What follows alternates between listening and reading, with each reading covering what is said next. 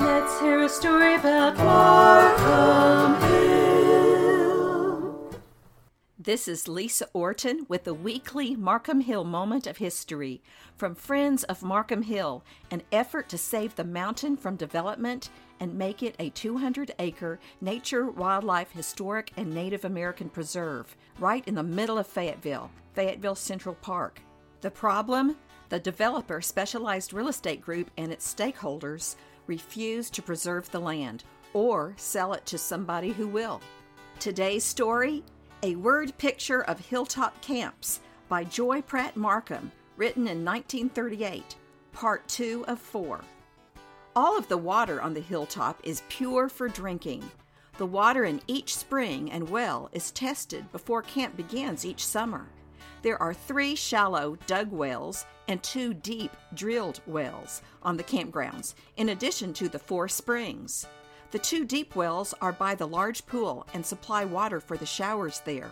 One well is by the stables to furnish water for the horses, and another is by the playhouse for showers and for the kitchen, which is for the girls' use there. The well near the big house is the one from which we draw the drinking water for our meals and which supplies the big house water system. The spring at the camp dining room supplies water for the kitchen and for the cook's showers there. Water in the swimming pool is chlorinated according to specifications. The amount of chlorine used is slight since our volume of water is large in proportion to the number of campers and is tested for purity each week. A complete soap bath is required for each bather before entering the pool, and a leader stands by to inspect or assist with the bath of each younger camper.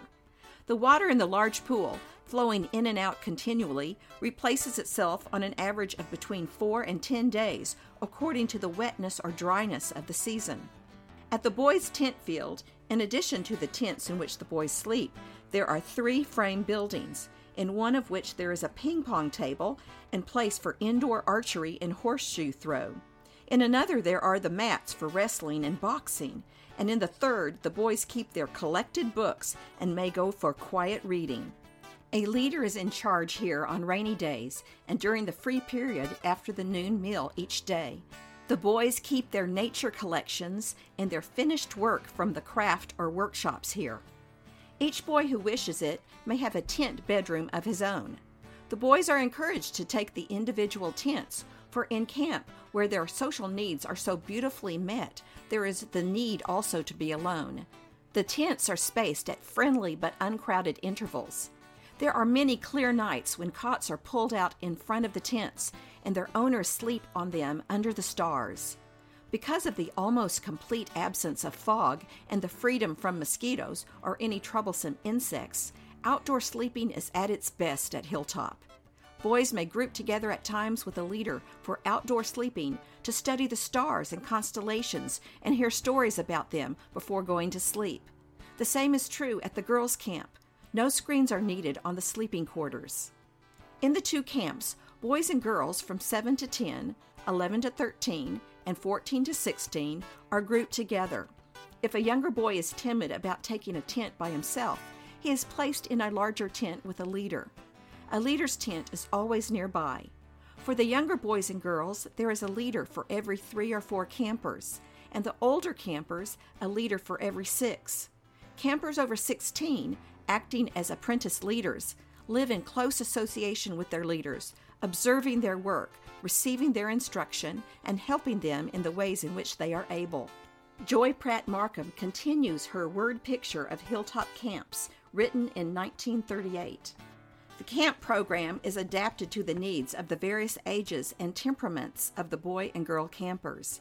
Younger campers, those eight and younger, are required to take their naps in the afternoons, sleeping an hour or more after the noon meal.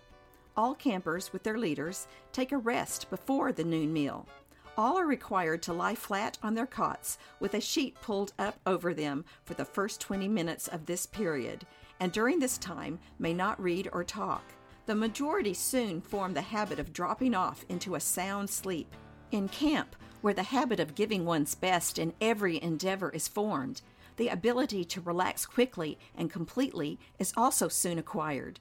The more vigorous campers are the ones who fall most readily into this program.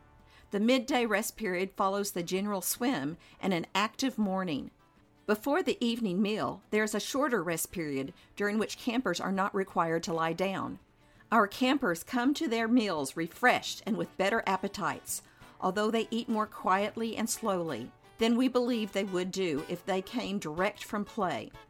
If a swim with its accompanying showers before and after has not proceeded, to step through the showers is the last thing to be done before coming to the noon or evening meal. After the noon meal, there is a free period of 75 minutes during which campers sleep, read, write, mend, or play under the trees, or perhaps in the treehouse, each in their own camp fields. After the evening meal, both camps remain together, first for a time of visiting, and then for such activities as tennis, archery, group games, and afterwards, campfires, parties, or for star study around the telescope. Campers are weighed every morning. At first thought, this may sound foolish, but it is a way of establishing to the satisfaction of the camper as well as the director that more rest is needed. Camp life is usually considerably more vigorous than the life lived by the boy or girl at home, and it is necessary that it not be entered upon with the unbounded enthusiasm that the camper brings with him or her too abruptly. It is generally the rule that a camper will lose in weight during the first two weeks of camp. The scales will tell us if weight is being lost too rapidly. If this happens, the camper is given more rest than is ordinary and the condition is corrected before signs of irritability have chance to appear.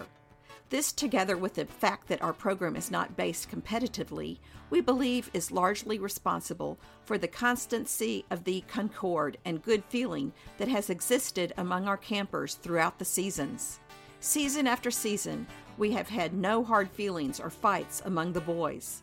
People have asked us how we discipline our boys, but boys, as well as girls, placed where conditions are right, require no imposed discipline, or so it has been through the summers. The work, play, and outdoor living make their demands and rules which the boy or girl must obey in order to go on with this kind of living. If unpleasantness ever occurs, the added rest is given. It is given not as a punishment, but in response to a need. Camp is a place where inner control and lasting friendships are won. For photos corresponding to this story, go to Facebook group Friends of Markham Hill and look for the weekly entitled A Word Picture of Hilltop Camps by Joy Pratt Markham, written in 1938, part 2 of 4. This is Lisa Orton with the weekly Markham Hill Moment of History.